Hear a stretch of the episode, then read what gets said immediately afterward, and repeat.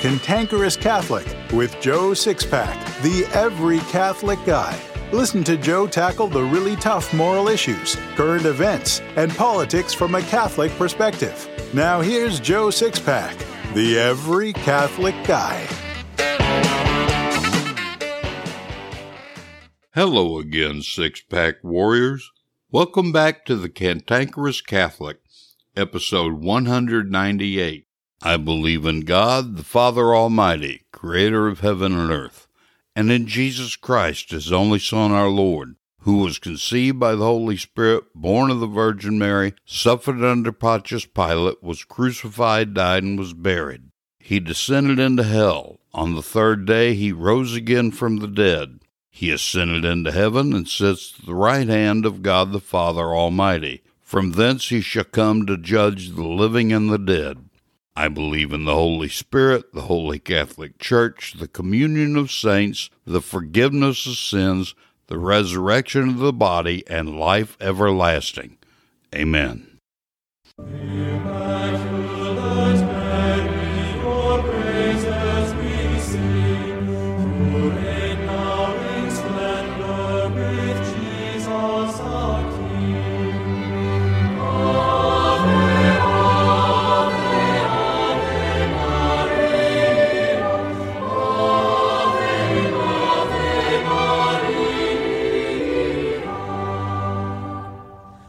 I do solemnly swear that I will support and defend the Constitution of the United States against all enemies, foreign and domestic, that I will bear true faith and allegiance to the same, and that I will obey the orders of the President of the United States and the orders of the officers appointed over me, according to the regulation and Uniform Code of Military Justice.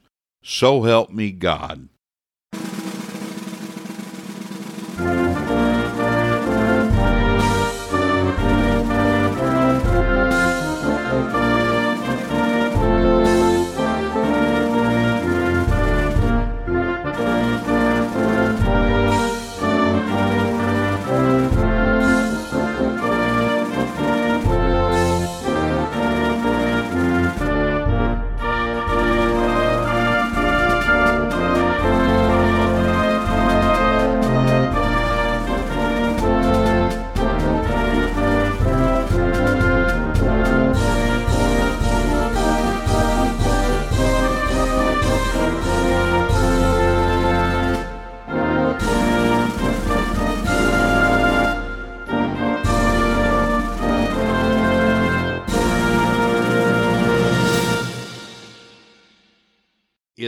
Got to stop. We're being played for fools by everyone in government from the White House to local county government. I don't know about you, but I don't like being treated like a fool. There's little doubt in anyone's mind that society in America is in a state of entropy and utter chaos. So, what are you going to do about it? Wise families are preparing for that real caca hits the fan moment. Most don't know how to do it properly, though. There's so much to think about when preparing to protect your family. It's overwhelming. In How Your Family Can Survive When Society Collapses, I've done all the research for you. In this comprehensive guide, I tell you everything you need to know to be able to protect your family and learn how to live off the grid. In fact, following the things I teach in this book will not only help you to survive, but your family will actually be able to prosper. Get your copy of How Your Family Can Survive When Society Collapses now, today, while there's still time to prepare. You'll find a link in my show notes at cantankerouscatholic.com, or you can go to the book section on the Joe's Stuff page. Before I launch into the topic for this episode, I want to mention that we're running out of questions for Bishop Strickland. So please send your questions to joe at cantankerouscatholic.com. When I was a kid, if my sister had been sexually assaulted in the school girls' restroom, if my father hadn't taken the law into his own hands, that boy would have certainly been jailed. My father also would have probably held the school to account for allowing something like this to happen by confronting the school board. I'm 100% certain my father would have gotten satisfaction all the way around, one way or another, and it wouldn't have been nice. Of course, those were sane times. Today, it's anything but sane in America. In May of last year, a young teenage girl was sexually assaulted in the school restroom for girls. The assault was perpetrated by a 14 year old boy. Why was the boy even there in the first place? Because in insane America, he identified as a girl and was allowed to use the girl's restroom. Who could have guessed that such a thing might have happened? But that's not where the insanity stops. In June of last year, the girl's father went to the school board meeting to voice his protest, along with other parents, that a biologically male student could use the girl's restroom. There was a subsequent arrest made. Unfortunately, it wasn't the teen predator. It was the victim's father.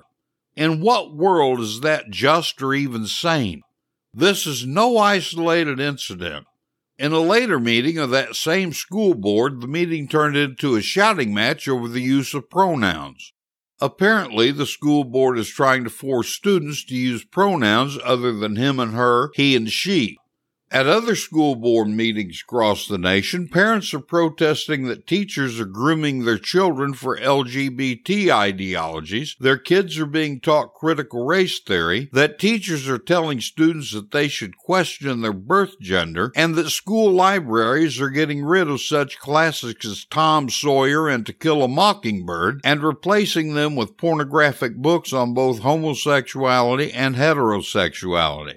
In Wentzville, Missouri, near me, there are ongoing disagreements between parents and the school board about banning books kids wouldn't have read before, but now definitely will.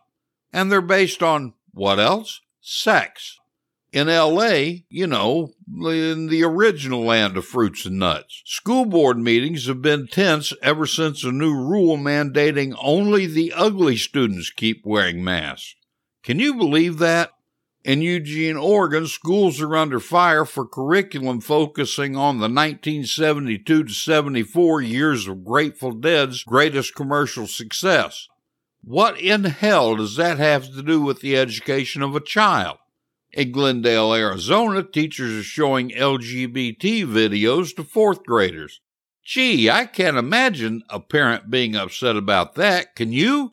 In Columbus, Ohio, parents want to know what gives teachers the right to determine their kids' education when the teacher focuses on LGBT indoctrination. Hmm. If I had kids in school there, I might just be wondering that myself. Things are getting crazier and crazier in our public schools and state colleges and universities. But the crazies who are doing all this harm to our kids aren't the fools. The fools are us, you and me, why are we fools? Because we're paying school board members and teachers to do these things to our kids. Let me ask you, if your kid had a sore throat and you took him to a doctor, and if after the examination the doctor told you that the remedy for your kid's illness was to amputate his leg, would you go along with that? Would you even pay for that visit? What if you took your car to a garage to be repaired? You suspect it might need a new starter. The mechanic agrees, but his idea of fixing it is to connect dynamite to the starter. How long would you stay at that garage and trust that mechanic? Would you pay a criminal to break into your home while your family's there and have the criminal molest and kill your kids? That sort of thing is exactly what's happening to our children in our public schools and state colleges. And we're the ones financing it. Last week, I wrote letters to my state senator and representative about this. In part, I wrote, quote, We can listen to any newscast or read any political or social article and see that all our societal and political problems come down to education in one form or another. Critical race theory is being taught in public schools, as is transgenderism and homosexuality. Marxism is prevalent in our state colleges and universities, which is why we have Antifa and Black Lives Matter. We consistently rank near the bottom of educational achievement in Western civilization, and parents are being told that they are not the primary educators of our children. I listen to and read these stories, then I look at my personal property tax bill. I have to ask myself why I'm paying for the indoctrination of young minds in perversion and socialism slash communism, and ultimately the destruction of the nation I love and once defended. This is tantamount to hiring a murderer to come into my home and blow my brains out with my own firearm. Only a fool would do that. So paying our personal property taxes, which is mostly for education, to aid and assist in the destruction of our country is a fool's game. Indeed, this form of taxation is making fools of all of us. What I suggested to the politicians is exactly what I've suggested on this show before. I made it clear that I advocate for the closure of all public schools, but acknowledge that would never happen because parents want to cater to their little snowflakes. So I propose that the legislature should make a new set of laws in an attempt to bring about much needed education reform. First of all, tenure must be abolished in our state colleges and universities. Now, it's been a long time since I was in public primary and secondary schools, but if tenure exists in those institutions, it should be eliminated there as well. Then, as a condition of employment, all educators, administrators, and staff must sign an oath of allegiance to both the U.S. and state constitutions, as well as any legislated list of compliance requirements. Then, when violations are proven, said violations would result in immediate termination. How will my letters be received by these politicians? I don't know, and I don't care. I demanded in my letters that they respond in writing. If I don't get a response, I'll call them at home, repeatedly. You see, that's the beautiful thing about state senators and representatives. They have to live nearby. While I can't make personal contact with my U.S. senators and representatives, I can definitely become a rock in the shoes of my state senators and representatives. Our responsibility as Catholic patriots, and patriotism is a virtue, is to actively get involved politically to bring about change. And when something such as indoctrination in our taxpayer funded educational system is so blatantly apparent, we must get involved. In most states, the personal property tax bill comes out in December. I urge every one of you to look carefully at that bill. It should itemize what percentage of your money is being spent on exactly what.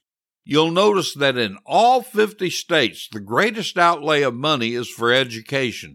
That not only covers public, primary, and secondary schools, but it includes state colleges and universities as well. Six pack warriors, you need to speak up to your legislators now. Tell them that you won't tolerate the indoctrination of students in college that brings us destructive groups such as Antifa and Black Lives Matter any longer.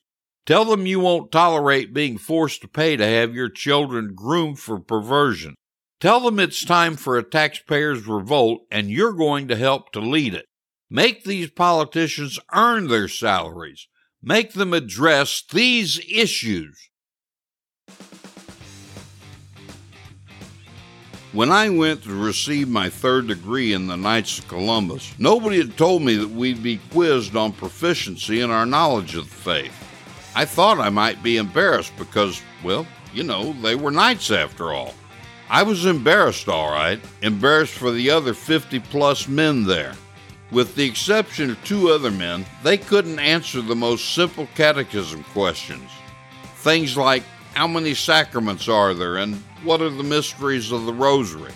During the social activities after the degree work, I listened to what the men were saying about what they'd just been through. To my amazement, they actually thought that they'd been asked very advanced catechism questions. That Knights of Columbus third degree was not an isolated situation. Sadly, at least 95% of American Catholics are wholly or almost wholly ignorant of the Catholic faith. But I'm offering you a remedy for your parishioners.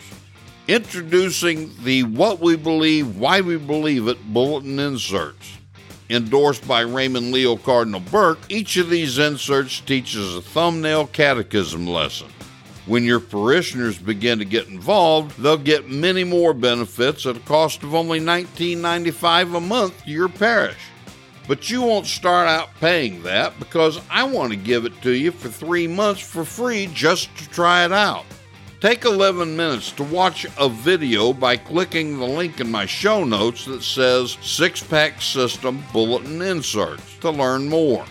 This is a good idea for priests who want to help their parishioners become fully catechized, and a lot of lay people get a subscription for their parish as a way to support the parish without giving the bishop any of their money. To learn more, click on the link in my show notes that says Six Pack System Bulletin Inserts. It just requires 11 minutes of your time. It's time for the Sacred Heart Wins with Bishop Joseph Strickland. Each week, His Excellency answers your toughest questions about the Catholic faith, the problems in the Church, spiritual questions, catechetical topics, or anything else you want to know. If you have a question, just email it to joe at cantankerouscatholic.com.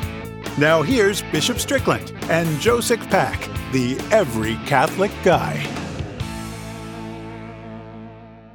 Six Pack Warriors, we're back with Bishop Strickland of Tyler, Texas, for this edition of the Sacred Heart Wins. How are you this week, Excellency?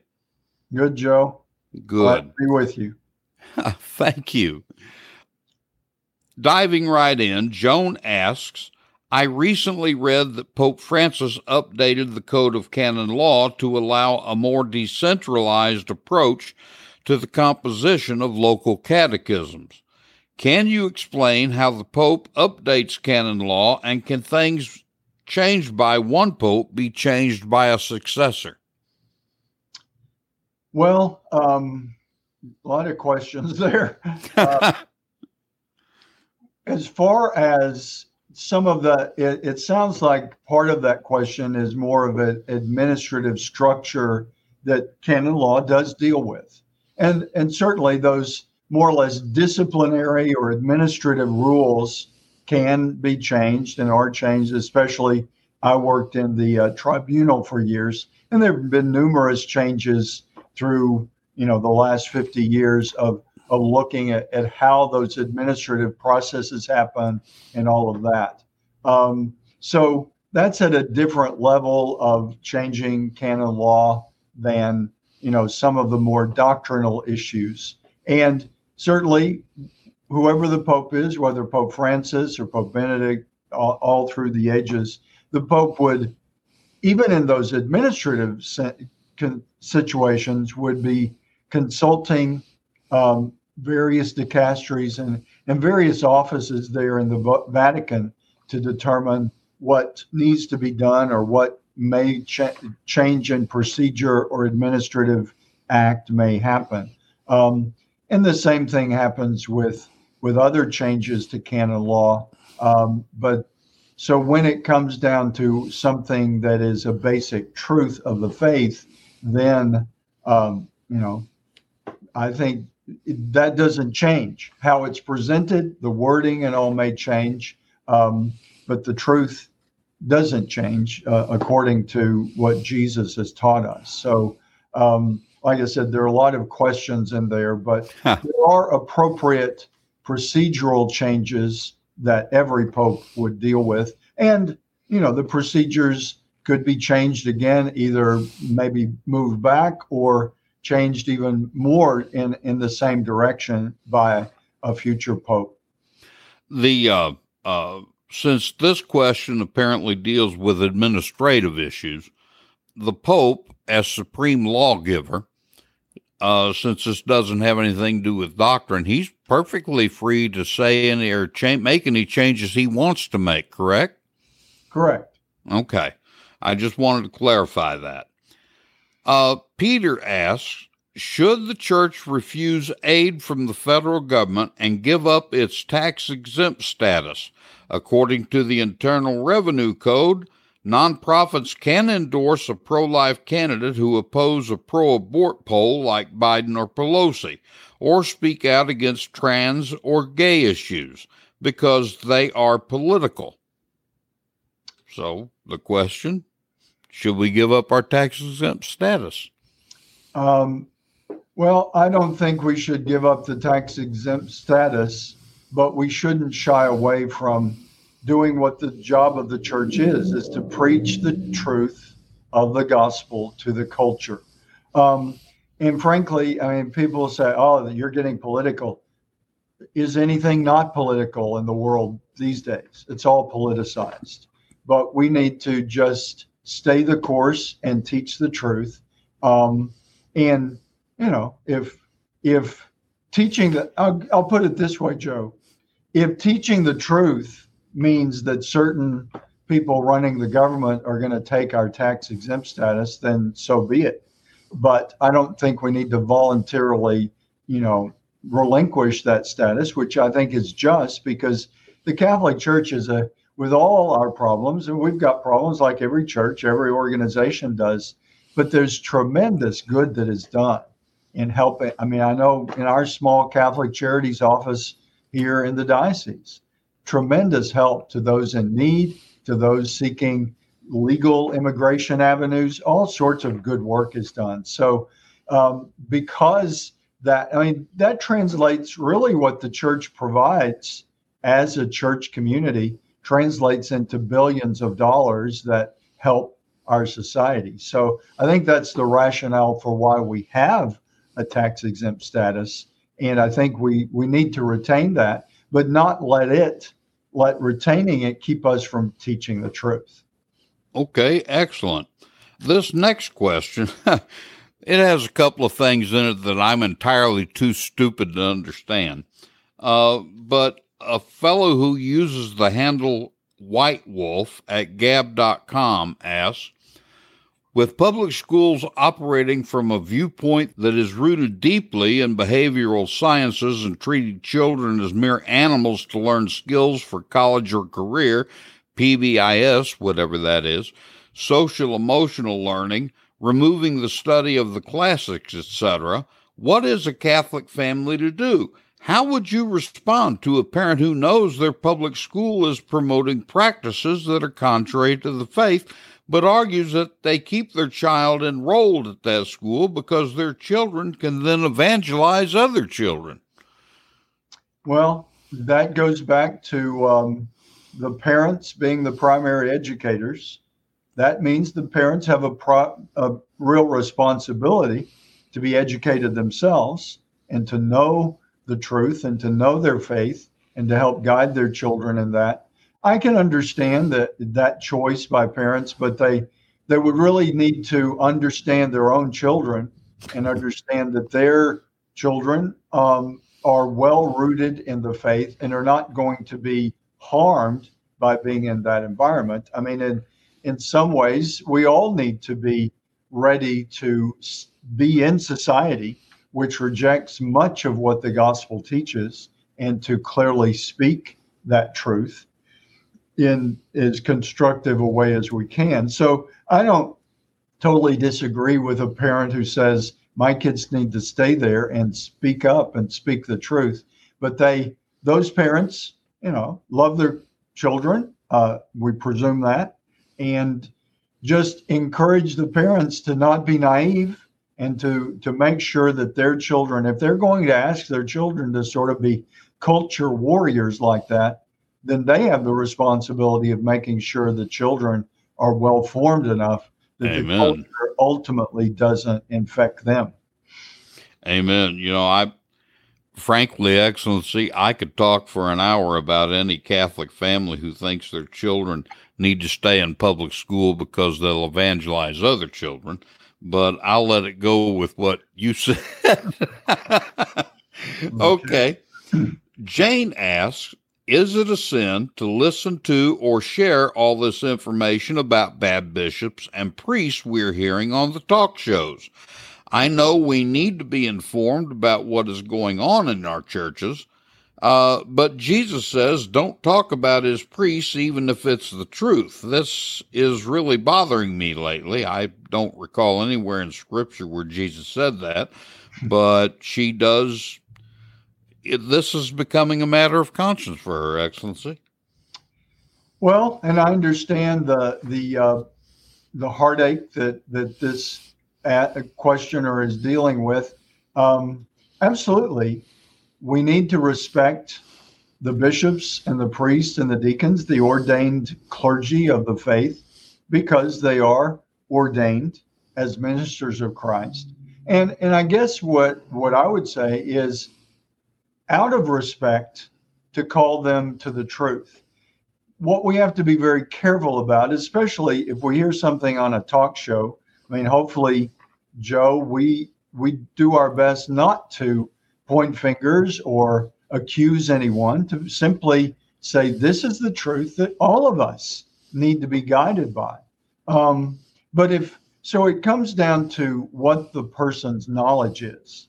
If they are aware specifically of ways that a bishop or priest is not um, proclaiming the truth, then they have an obligation to speak up respectfully out of concern and out of support for that member of the clergy.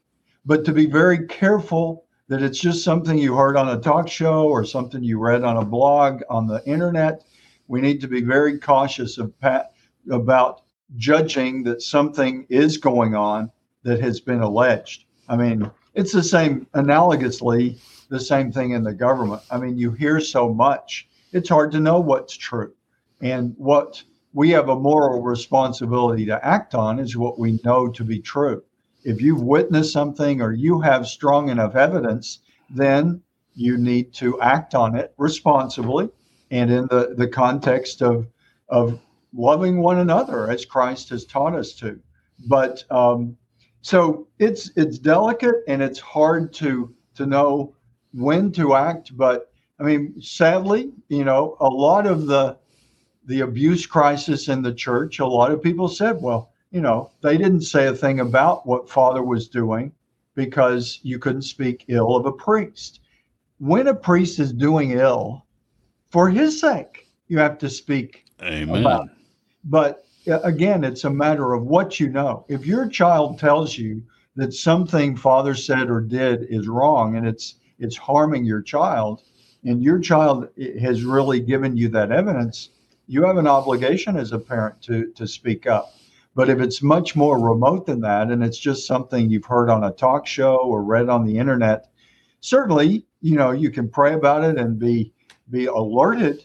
But to to really begin, I mean, you know, there is such a thing as calumny where you're you're making false accusations that you don't know to be the truth. So we do have to be careful, but we do have to speak the truth in the circumstances of our own lives. Yeah, the bottom line to this one is it's all an eighth commandment issue. And I have been telling my students for years for me, the most complex commandment of all 10 is the eighth commandment. It is the most difficult to understand and apply. And I spend significantly more time confessing Eighth Commandment sins than I do anything else. Would you agree that that's a tough commandment? It is absolutely. I'll I'll t- I'll tell you what. If I ever become a saint, it won't be because I overcame the restrictions on the Eighth Commandment. Okay, six pack warriors, that's it for this edition of the Sacred Heart Wins. We'll see you next week. Excellency, we're looking forward to it. Thanks, Joe. Everyone searches the internet to solve problems or fill needs they have. For many of you, I've already done the heavy lifting. Discounting the evil things searched for online, people generally search for things that tell them how to make money online, health and wellness products, and trading and investing. Some are interested in having their own podcast. I've got your back on these things. Visit cantankerouscatholic.com. Go to the episodes page, then click on the title of this episode. Below the podcast player, you'll see my show notes. I've already listed products and services in various groupings. Check them out. You can help yourself and this apostolate at the same time because if you like what you see and purchase the products or services, this apostolate will get a small commission. Check out those links today.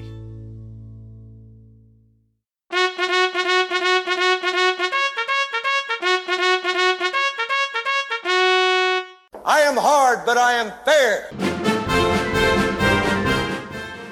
It's time for the Catholic Boot Camp with your drill sergeant, Joe Sixpack, the every Catholic guy. Learn the Catholic faith and how to defend it like you've never heard it before. This boot camp is tough, so there's no political correctness, no spirit of Vatican II, and no namby-pamby platitudes. Drill Sergeant Joe Sixpack, the every Catholic guy, will prepare you for spiritual war. Now here's Joe Sixpack.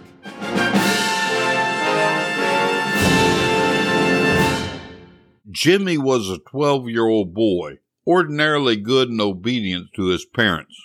But one afternoon, his mother told him he couldn't go swimming. Jimmy went swimming anyway, and his mother found out. When Jimmy returned, his mother told him how disappointed she was over his disobedience. Jimmy told her he was sorry and that he wouldn't do it again. His mother said, Well, Jimmy, I forgive your disobedience, but I still have to punish you. You can't ride your bike for a week. Jimmy thought of a way to cut down his punishment. After dinner, he offered to dry the dishes for his mother. This was very unusual if you knew Jimmy. His mother saw right through the plan, but she was good about it, and when he finished, told him, Jimmy, you've been a good boy by drying the dishes for me, so I'll take some time off your punishment. I'll reduce your punishment from a week to four days. God is a very merciful God. In fact, He's perfectly merciful because He's, well, perfect. But because He's perfect, He must also be perfectly just. A fallacy of non Catholic Christianity that's crept into Catholic thinking is when God forgives a sin, He also forgets. In other words, it's wrongly believed that when God forgives sin, He also pardons the temporal punishment due to those sins. But this isn't true. That would make God neurotic, imperfect. There still has to be a price paid for the offense, and this is a sense of justice God has given to us as imperfect as we are. After all, that's the whole premise behind our criminal justice system. If a criminal went before a judge and said that he was sorry, it wouldn't be right if the judge simply said, That's okay. The people forgive you. Go on home. The same is true of God. He most certainly forgives when we unburden ourselves of our sins and ask forgiveness in the confessional, but he still demands justice. Mortal sins forgiven in the confessional release us from eternal punishment in hell, but both mortal and venial sins that are forgiven still have the price of temporal punishment to be paid. There are only two places where that temporal punishment can take place here on earth in this life or in purgatory. Most of us don't pay the full price for our sins in this life, so we end up paying for it in purgatory. Purgatory is like hell, but with two differences. The first difference is that we only remain in purgatory until the debt is paid and we are purified until we're perfect. The other difference is that our punishment is most intense when we arrive, but it lessens as we get closer to perfection. Therefore, it makes sense to do all we can to make reparation for our sins so as to escape the temporal punishment of purgatory as best we can. This is best done by the gaining of an indulgence. Indulgences remit all or part of our temporal punishment by doing the works prescribed by the Church. There is a partial indulgence which remits a portion of the temporal punishment due to forgiven sin. There is also a plenary indulgence, which remits all the temporal punishment due to forgiven sin. To gain a plenary indulgence, the penitent not only performs the prescribed work, but also fulfills the usual conditions of going to confession and receiving communion within a reasonable time prior to or after the indulgence act. What Jimmy did was tantamount to a partial indulgence. He did a good work for his mother, and she in turn took away part of the punishment deserved for his disobedience. There is no doubt that Jimmy could have had all his punishment abolished if he'd done something bigger, something truly extraordinary, which would have been like a plenary indulgence. Being in a state of grace, praying, and performing good works to gain indulgences will remit the punishment due to forgiven sin. But there is more we can do, as seen in this following story. A French servant girl waited on her old sickly mistress for many years. The rich lady once told her that she'd left large amounts of money and property to her family members in her will, including even her most distant relative. The servant girl, who was both poor and faithful to her mistress, expected some such gift herself, but learned from her mistress that she wasn't even in the old lady's will at all. Shortly before her mistress died, she gave the girl a crucifix made of painted plaster. She said, And this is the gift I leave you as a sign of my love and appreciation for all you've done for me over the years. Anne thanked her mistress, but she was terribly disappointed. Only a crucifix, she thought. Anne hung the cross over her bed and prayed before it each night before retiring. But as she prayed, she couldn't help but feel some bitterness and resentment about so meager a gift. One night she thought, I've been faithful to my mistress all these years, yet all I get from her is a cross. She gives great amounts of money and property to all these other people who haven't even been to visit her or care about her in the least. Oh God, is that just? Don't I deserve more for all my work and patience and care of this woman? Her bitterness led Anne into a fit of anger. She jerked the crucifix from the wall and smashed it onto the floor in a thousand pieces as she shouted, I don't want your gift, madam. There is your cross in pieces at my feet. But as Anne looked at the pieces on the floor, her eyes widened. There on the floor, among all the broken pieces of the crucifix, were many beautiful diamonds. Good God, she cried, burying her face in her hands. Good God, have mercy on me. Forgive me for having been so ungrateful, rude, and bitter. Anne ran from the room to apologize to her mistress. She knocked at the door of the bedroom, but there was no answer. She went into the room and approached the bed, only to find her aged mistress dead. In this story, Anne felt bitter and angry because she felt unjustly treated by her mistress. It was only when she discovered the diamonds that she realized her mistress had indeed treated her well. We're all like Anne far more often than we like to think. None of us like to experience the difficulties in life.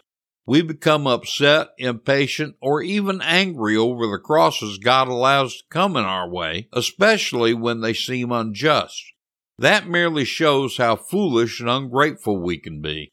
When God sends us a cross to bear, He's really sending us a handful of diamonds. Those crosses are gifts to help us get to heaven.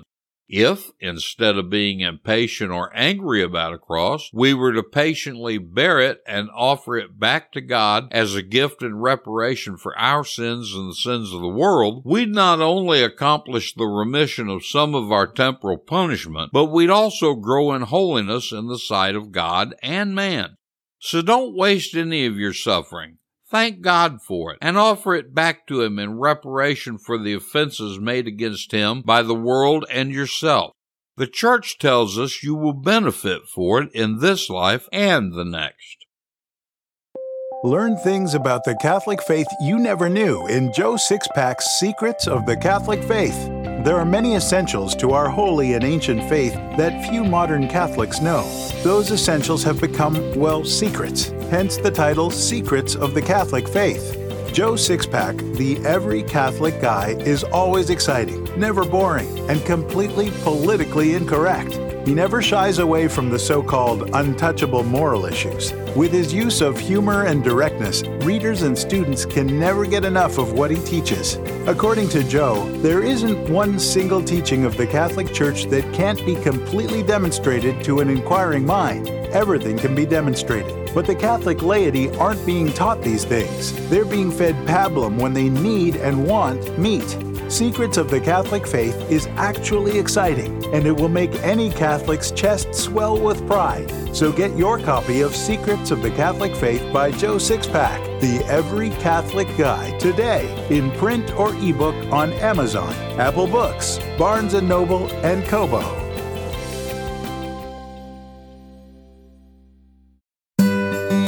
The Catholic Church is 2,000 years old.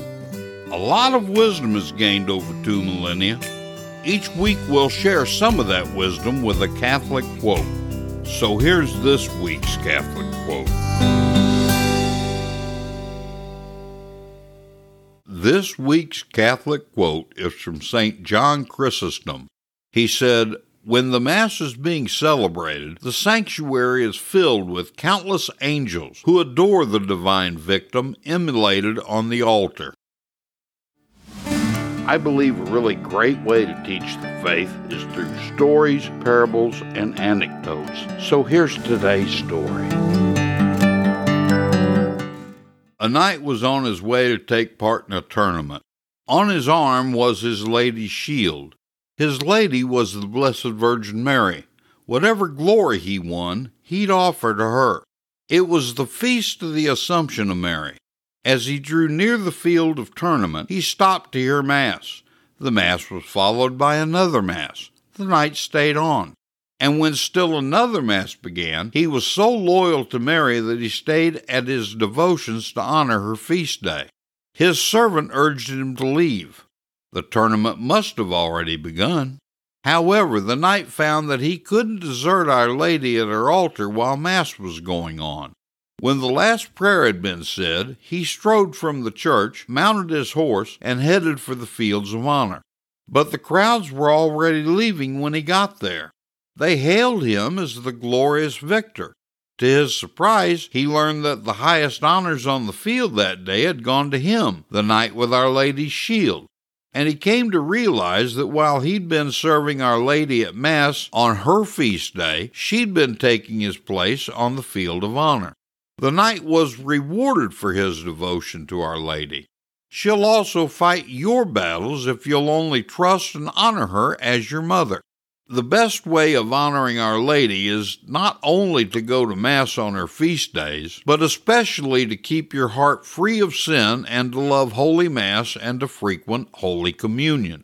Be loyal to your heavenly Queen, and when life is over, you'll be the victor and gloriously rewarded. This has been The Cantankerous Catholic with Joe Sixpack, the Every Catholic Guy. Thanks for subscribing, and be sure to visit cantankerouscatholic.com to get your free copy of Joe's popular book, The Best of What We Believe Why We Believe It.